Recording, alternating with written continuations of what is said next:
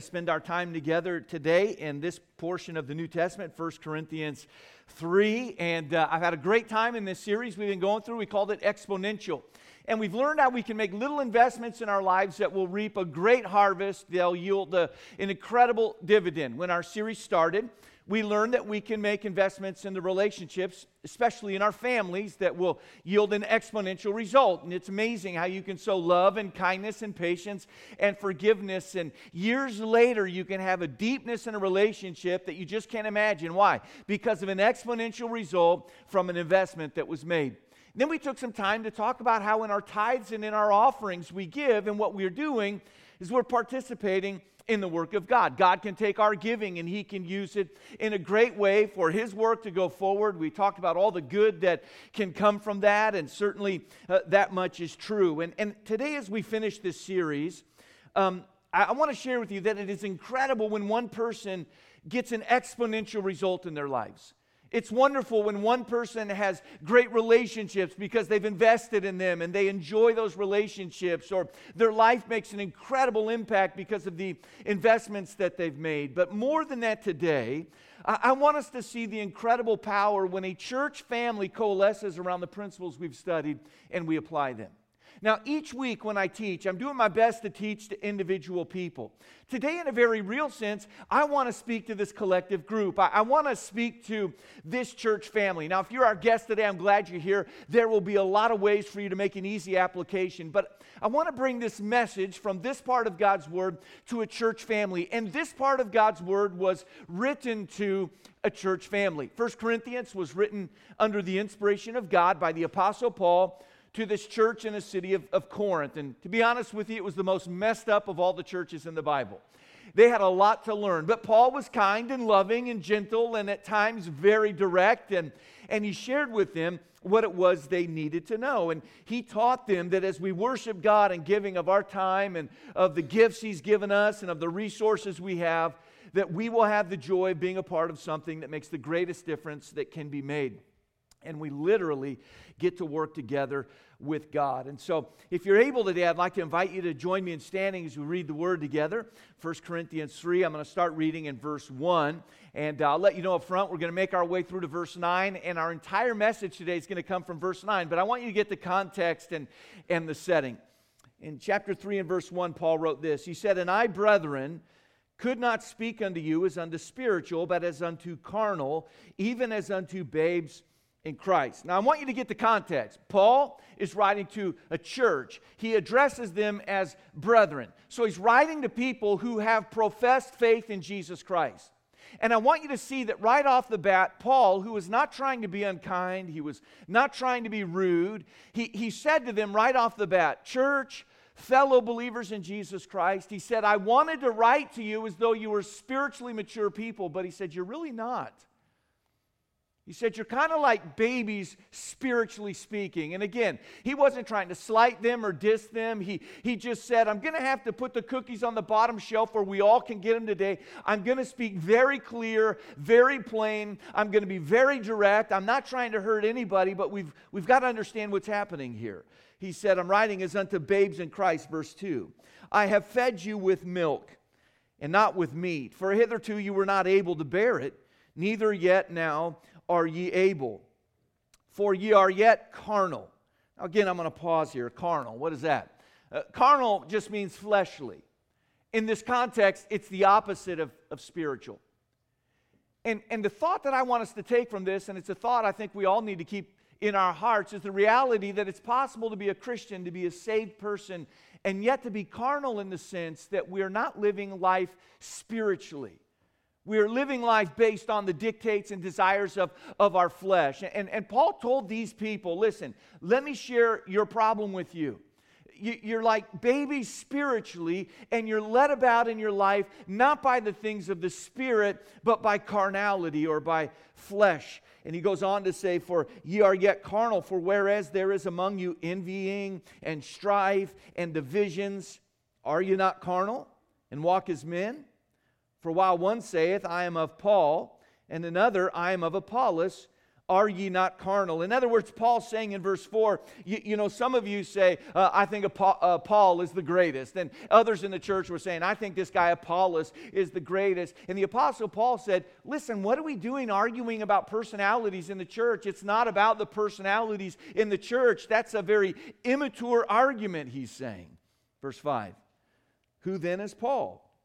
And who's Apollos? But ministers, he said, were servants by whom you believed, even as the Lord gave to every man. I have planted, Apollos watered, but he said, God gave the increase. So then neither is he that planteth anything, neither he that watereth, but God that giveth the increase.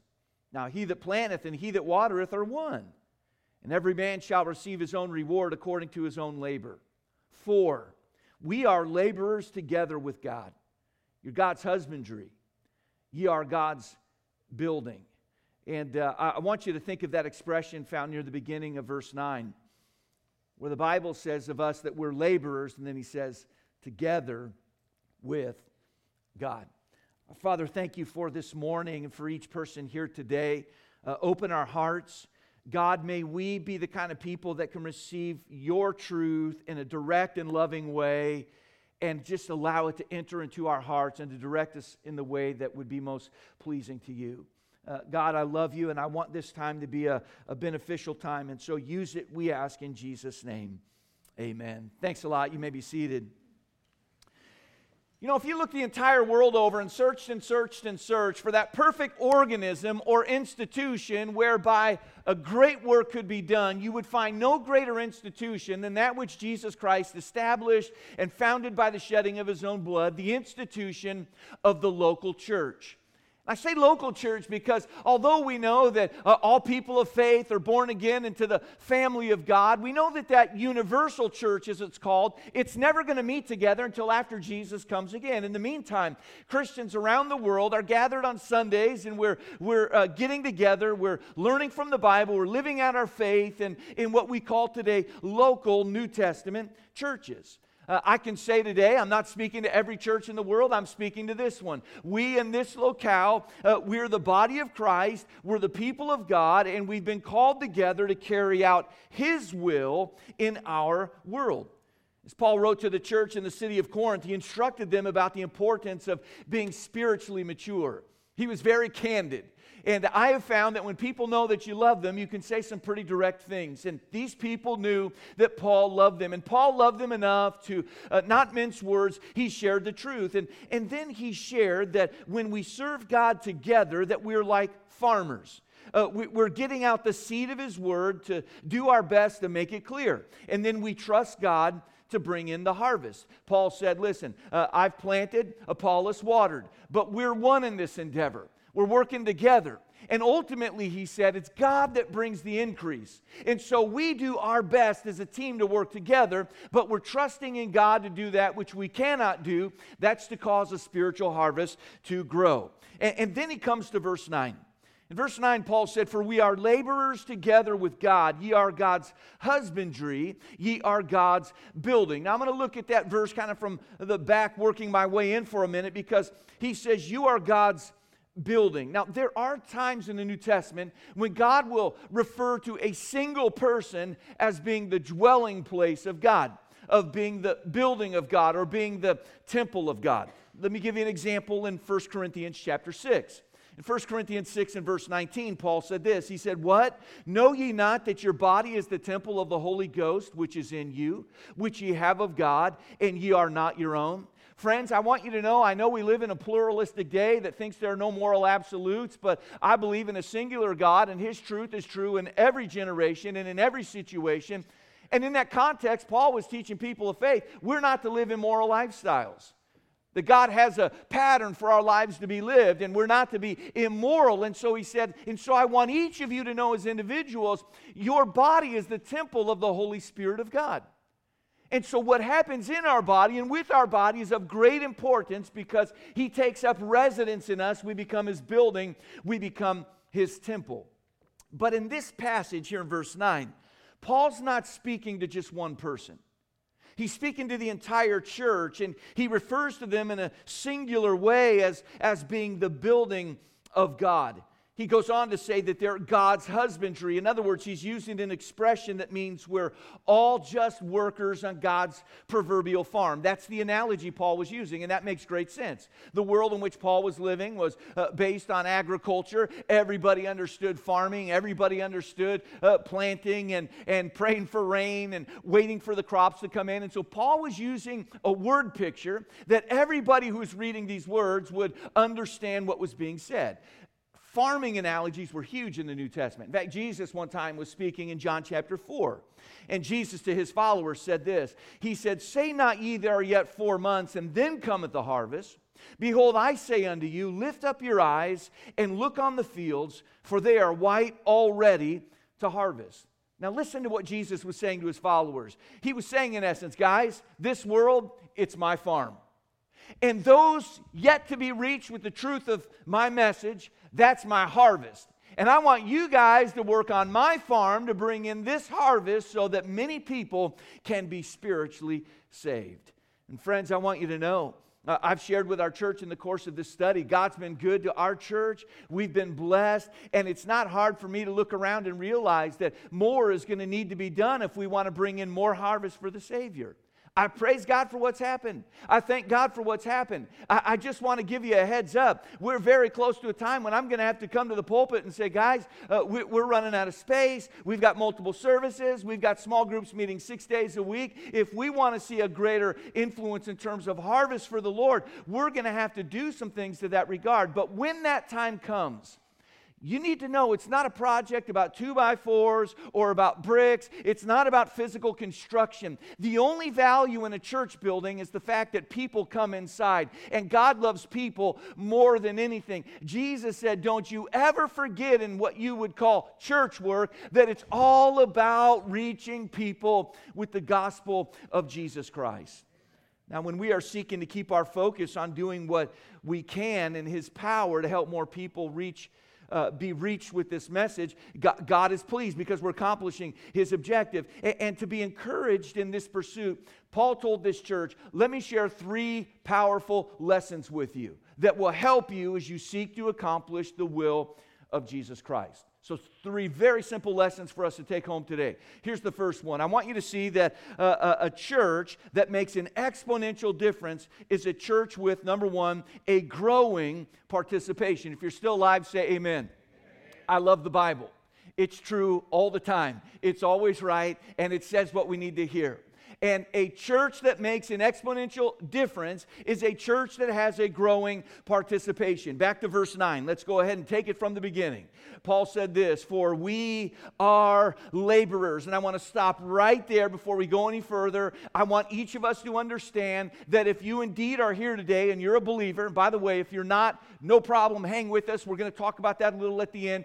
But if you're here today and you're a Christian, there is a word that is to typify the way that we live and the Bible word is laborer, a laborer. We're to have a growing participation. Now, in principle, this is true for all of us. But specifically, I want to remind those who call Coastline your church home, we're to grow in this regard. There is a place for each of us in this calling. As the church faced a lot of problems in their early days, I'll talk about some a little bit later. We know that uh, one of the main problems they had was the fact that too few people were trying to do too much as the church was just getting started. And they learned a lesson. They learned that each person would have to find their place in the work and fulfill the role that God had given them if they were going to be effective together. I think of the first major conflict in the history of the church. I mean, the church was just getting started and they already had a conflict. It kind of makes me feel good to hear that, you know. Every now and then we'll have problems at Coastline. It just makes me feel good to know in that first church uh, with the apostles leading it, they had some problems too. So that's just a normal thing, I think, at times in the world in which we're living. But they had a conflict. We read of this conflict in Acts chapter 6. The church had grown rapidly, they were experiencing some growing pains. And uh, the apostles of Jesus were leading the church and really doing everything they could to get people to Jesus. And what was happening is this they were getting worn out, they were getting tired. And they were doing their best to do their best, and they were hearing stuff like, hey, you didn't give me enough time or them enough time. And there's nothing more frustrating in life than trying to do your best and having people point out to you that you're just not getting to it all. And, and the apostles realized very early on man, we had 120 people here and we got started, and then we added 3,000 in one day. The next page over, they had another 5,000. And so they had a structure in place that was designed to care for a very small number. And now there's thousands of thousands of people. And all of the church was looking at the apostles to say, Come on, guys, can't you do more? We have a whole bunch of needs. It Wasn't working out. So they were getting worn out. The church was getting frustrated at what was not being done. And I want to say this today while it is good to consume in the course of serving God, it's a dangerous thing when we become a consumer in the work of God. Let me explain that. When we consume, that's a good thing in this sense. We're being fed as we come to church, we're being encouraged, we're being provoked to love and to good works. But when we become a consumer, we tend to look at the church for what we can get out of it rather than as a place into which we can plug in to be a part of what's happening. Nothing will kill the impact of your spiritual life like that consumer mindset that looks at the church as a place where we can get served rather than as a place through which we can be a part of a team that serves others.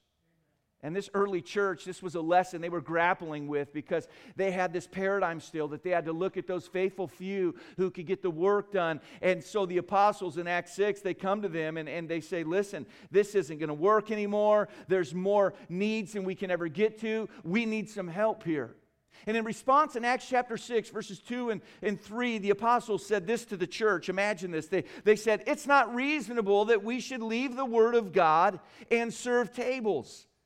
Wherefore, brethren, look ye out among you seven men of honest report, full of the Holy Ghost and wisdom, whom we may appoint over this business apostle said, Listen, there's so much to do. It's not reasonable for us to leave our primary task of prayer and studying the Word of God so that we can be the teachers that God would have us to be. And so they said, Listen, a team needs to be developed. The word deacon is not used in this passage, but many people believe this is where uh, the role of a deacon came from. And uh, so the, the, the apostle said, You need to develop a team here to help us to help us. The work is too important and the work is too big for just a few to do it all. And, church, I want us to know today that our work is too important because we're seeking to do God's work. His work is too big for just a limited few to try to be the ones that get the work done. I'm telling you today that God loves you so much that He included throughout His Word testimony to the fact that you are needed as a laborer in the great work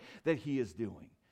1 Corinthians 12 verse 27, the Bible says, Now ye are the body of Christ and members in particular. That expression, members in particular, means this there's a place for every member in the church to find a place of service.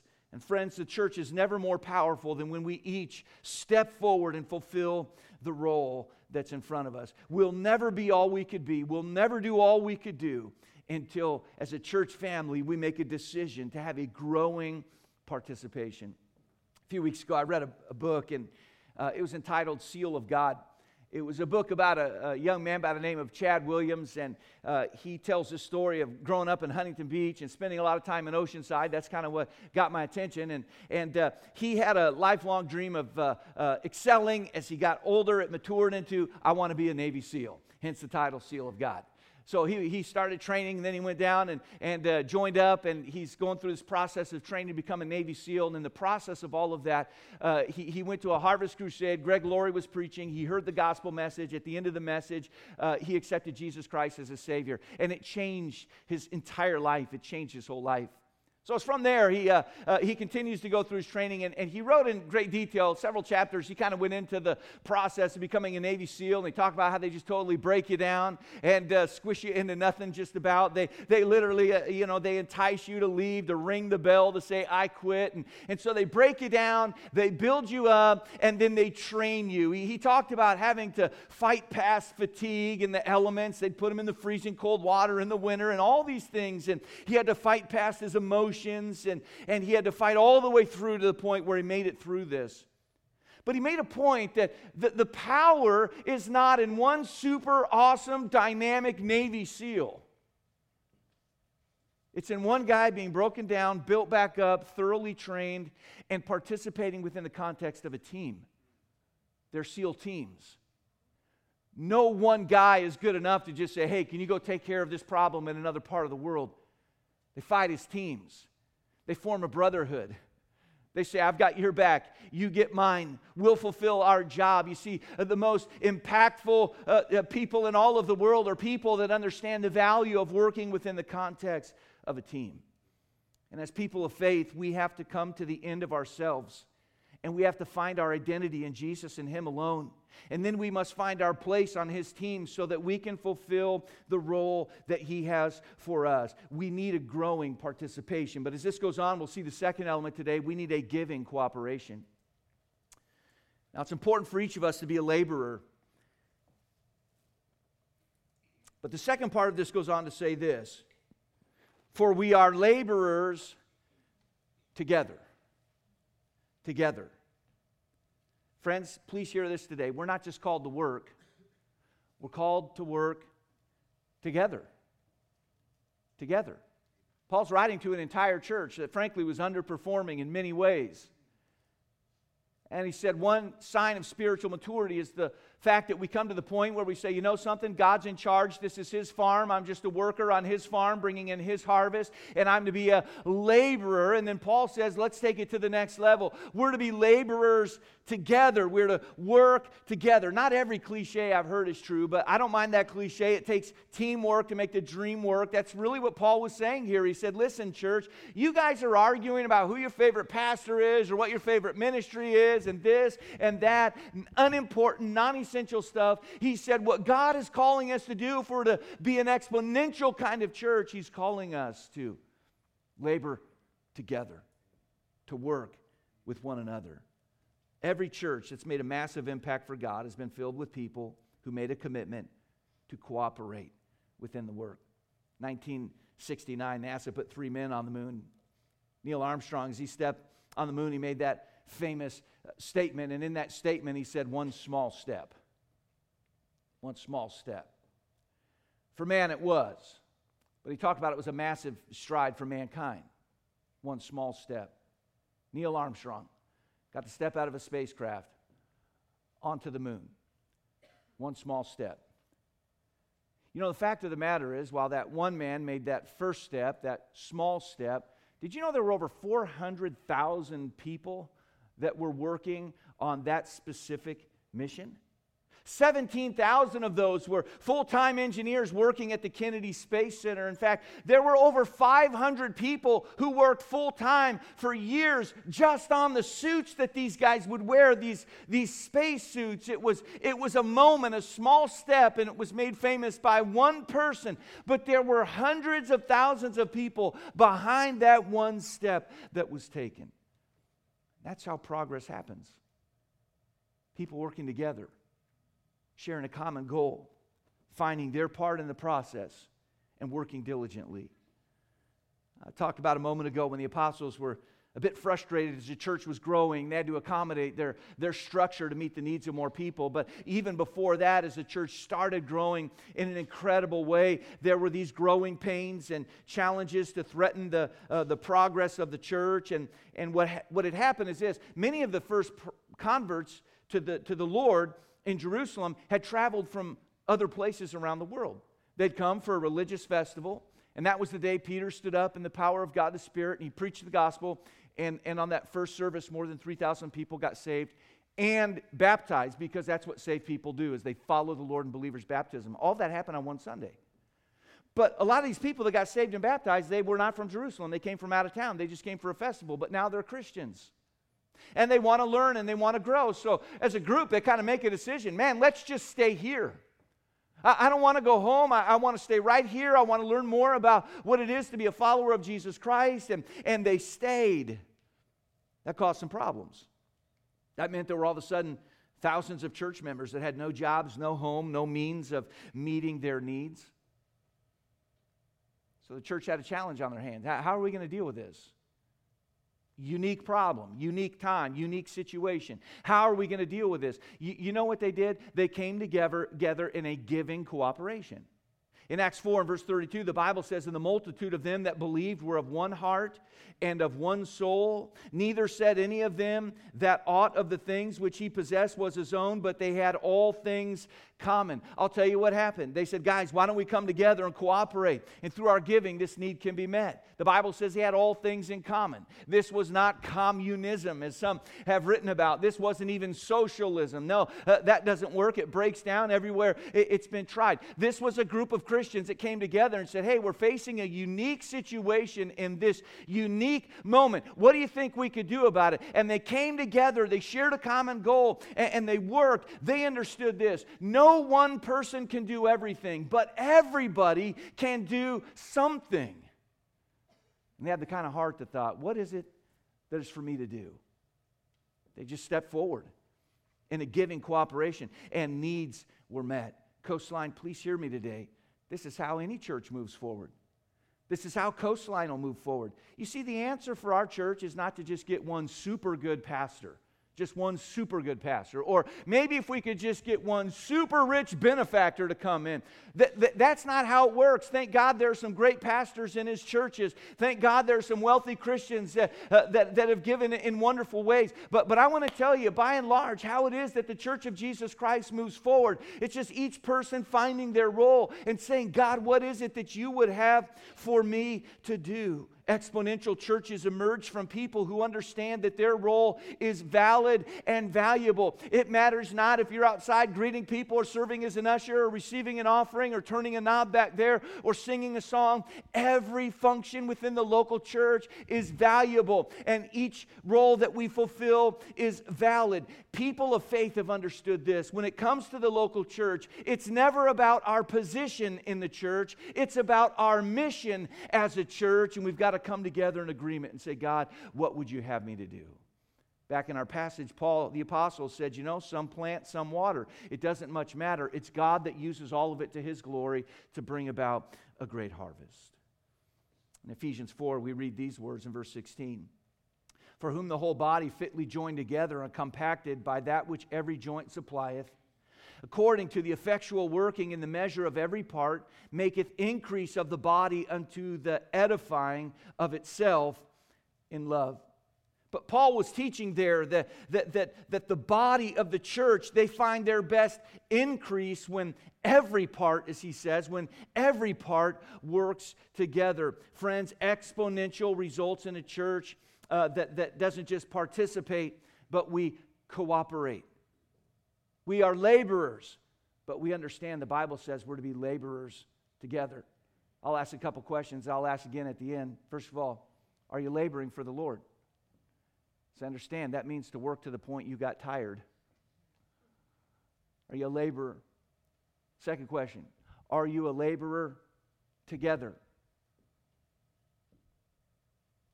Are you working within the context of cooperation with a church family, sharing a goal that we find in the Word of God. And that leads us to the third lesson that we'll see this morning. We find finally here a guiding authorization.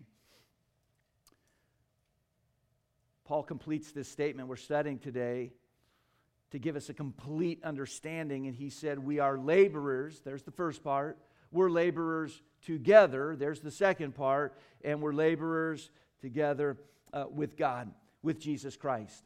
And uh, when we understand that we're laborers with God, there's an implication there. It means we're going where He's going, we're doing what He's doing. Uh, if, if we were going somewhere and you said, Hey, I'm with Steve, you're with me, that would imply I'm with him. I'm going where he's going. Whatever he's into, that's what I'm going to do. I'm, I'm with him. And when the Bible says that we're laborers and we're together and we're doing so with God, with, with the Lord, it, it means that he's in charge. And can I remind you today, church, we do not have to wonder what Jesus would have us do through our collective labor. We don't have to wonder. It's not a mystery. It's not up for interpretation. It's not a gray area. It's, it's not subjective. I want you to know we do not have to wonder what Jesus would have us do as his church. He couldn't have been more clear.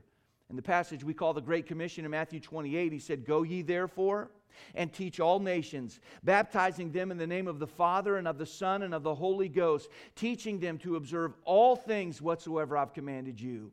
And lo, I am with you always, even unto the end of the world. Amen. Jesus said, Here's what I want you to be busy doing. Understand we're a bunch of nobodies doing all we can to tell everybody about somebody, and his name's Jesus Christ. He said that's what it's all about. We all do a lot of things in life that are very necessary and important in their own way, but I want you to know if you're a person of faith, there's nothing more important than plugging into that which God is doing. Many times, as believers, I think we get off track. We, we pray prayers like, uh, God, would you help me to know uh, what, what your will for my life is, as though God has crafted a unique will for each one of us. There's a unique role for each one of us. God says, here's a better way of looking at this. Why don't you understand that I have a will today, and why don't you pray to be a part of my will for the world? And God's will is that people would come to know of the gospel message so that they can have an opportunity to be saved. Now, forgive me for talking more about our church, and I, I, don't forgive me. Understand, I'm talking more about our church. I'm not apologizing. I actually thought about what I'm going to say today, but um, I know I'm talking more about our church in this message than, than a normal one because I want to make a very specific uh, application. Uh, we, have got places to go, church family. And what we don't want to do is run up to the red line and then start getting ready. I want to do my very best as a pastor to even start laying a foundation now because you see, that time's coming where we're going to have to make a decision. Are, are we going to labor together with God so that more people can be reached or not? It's not hard for me to look at the uh, trajectory of our growth over the last 20 years. I, have seen the, uh, the, the, schematic, I've seen the line, and, and it's not hard for me to imagine if we just do what it is we've shown that we habitually do. We're not more than a year or two away from no longer being able to welcome new folks coming in, and we're uh, using this property the best of our ability. And, and, and we're not a perfect church. You guys all know that. But for 20 years, we've sought to do just what I'm talking about today. We've tried to be faithful to Jesus, we've tried to take him to our community. Uh, we've given to our missions teams around the world. Uh, last year, 2018, about 15% of our offerings went to support uh, God's work in other places, and I'm grateful for that. But as we grow and develop as a church family, it does a couple things. First, it, it enables us to reach more people in our part of the world. When we say, God, I want to labor, I want to labor together, I want to labor with you, we'll reach more people in our, in our part of the world. But secondly, it provides a much larger base for helping more in other places too. As we yield to Jesus, we will live in an, an exponential life. And when we do that together, we'll get an exponential church. And exponential churches yield an exponential result. Jesus was talking about a life of giving in Luke chapter 6. Jesus said this give. I always like to pause right there. It's a direct quote. Jesus said, give. Yeah, and I think that's an all consuming, us. You know, like set the offering plate on the floor and just go ahead and step right on in it. Just give. He said, Give, and it shall be given unto you. Good measure, pressed down, shaken together, and running over, shall men give into your bosom. For with the same measure that you mete, or that you give, withal it shall be measured to you again. You know what Jesus was saying there? He said, Our generosity can extend in ways and add in ways that we couldn't have imagined.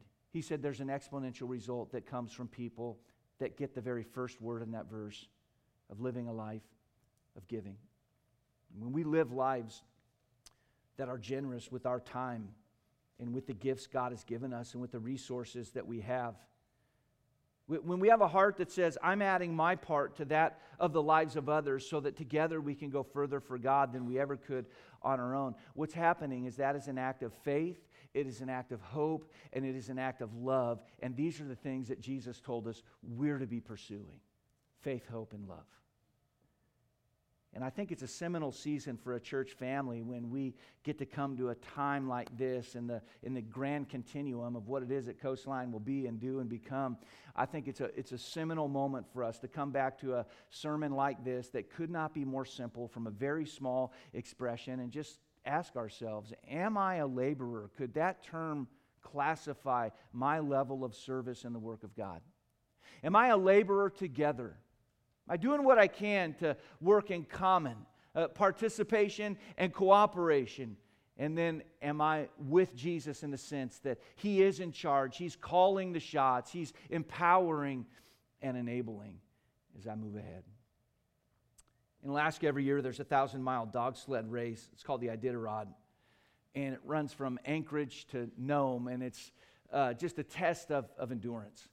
People run this race, and of course, they want to win, and there are prizes and there are, are benefits from winning the race. But really, it's kind of one of those things you just want to say that you finished, that you completed, that you ran the race. It's a rite of passage, it's, it's, it's a badge of honor that you can always look back on and say, that was, that was the moment where I proved what I can do.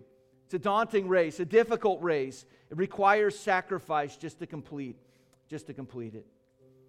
But the race itself actually got its start in 1925 in that year, there was a six year old boy by the name of Richard Stanley, and he showed symptoms of a sickness called diphtheria. He was observed, and sure enough, he passed away the very next day. And the doctor in this small Alaskan town, a man by the name of Curtis Welch, he began to quarantine people. He knew what would happen if this, if this broke out. The entire community was only 1,400 people, but that doctor had known that a, a, sickness like that could take out an entire town in no time at all. Literally, everybody could perish. The nearest supply for the medicine that was needed was a thousand miles away in a town called Nenana. They couldn't get out of the harbor. The harbor was frozen closed. It was the middle of winter. They couldn't send an airplane. The airplanes they had there at that time were all open cockpit airplanes, and it was negative 60 degrees. There was no way to get a, a boat or a ship out. There was no way to get an airplane out. And here's this doctor left just wondering how much time before invariably this sickness gets out and everybody is killed. But an amazing thing happened some trappers and prospectors got together. They came up with a plan. A plan of how they'd take on the wilderness with their dog teams, and they would operate really as relay stations from one trading post to one trapping station. Working together, they would uh, have provided uh, fresh mushers and dogs for the next leg. And so they pressed hard, but, but they had to be careful. It was so cold, if they inhaled too much, they would literally freeze their lungs and die. And die. They had to press through fatigue. They had to press through frostbite. Again, negative 60 degree winds were howling upon them. Only one other life was lost. And an outbreak that could have literally taken out an entire small town was averted. Because a team came together, it allowed them to accomplish something no one of them could have done. They each just said, hey, lives are at stake. I can't do it all, but I can take a leg of this journey. I can do my part. I can help. And physical lives were spared. Their effort was exponential.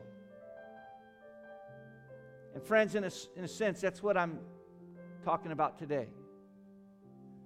I don't know a whole lot about diphtheria. I know it can take your life quickly. But we're living in a world that's also been absolutely plagued and ravaged by sin and the wages of sin spiritual death, separation from God. There's not one of us in this room that could say, you know, I'm going to absolutely all by myself turn this city upside down for the cause of Jesus Christ.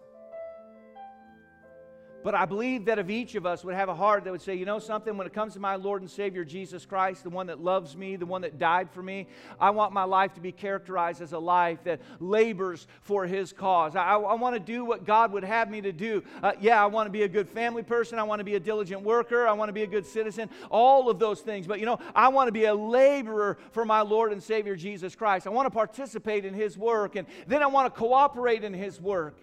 There are no perfect churches because people go to churches, but I want you to know this is still God's plan.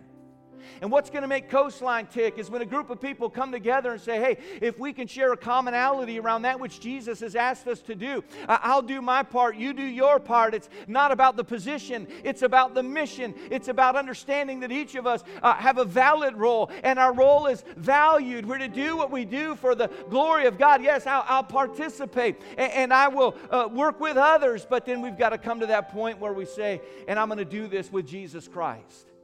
He's calling the shots, He's leading the way, and He's the one that is enabling me as I go. You see, I believe in the message of the gospel of Jesus Christ. It's the only antitoxin for the epidemic of sin. I know that much of our world would laugh at me, but uh, I'll tell you how old fashioned I am. I believe every word of this book right here. I had a Bible once that said Holy Bible on the front. I even believe those words. I believe that Jesus Christ is God the Son to the glory of the Father. I believe that He lived a perfect, sinless life, that He died by being hung on an old rugged cross, that three days later He victoriously rose again from the dead. He ascended to the right hand of God the Father, that God the Spirit has come to indwell believers. We gather today in local churches to learn to live as He would have and to carry out His work. And I believe that when people understand that we're sinners and we confess our sins and we repent, trusting Jesus as our Savior, that we'll have His presence in our life and that we'll spend eternity in heaven with Him. And sadly, I believe today that those who do not accept the message of Jesus Christ, that they'll spend eternity in a place I don't even like to talk about, but it's a place that Jesus talked much about. In fact, more than heaven, Jesus warned of hell. And I see the, the stakes just that high. We're God's outpost in northern San Diego County. I know we're not the only one, but I'm talking to one. We're, we're an outpost for the work of God in our area. Just like those people in that town came together and said, listen, this, this thing's not going to happen without a fight. We're going to do our best. We're going to have to work, and we're going to have to work together. And friends, I'm saying today that as we are laborers together with God, the byproduct of that is that God will pull something out of our lives and out of our collective labor that's exponential in, in, in the way it emerges. It'll make the greatest difference possible. At the end of our life, I promise you, what will matter to us, what have we done for the Lord that's been used in an exponential way? It's still going. I want you to think of that thought with me. Again, these questions. Are you laboring? Are you laboring together? And then are we laboring together with God?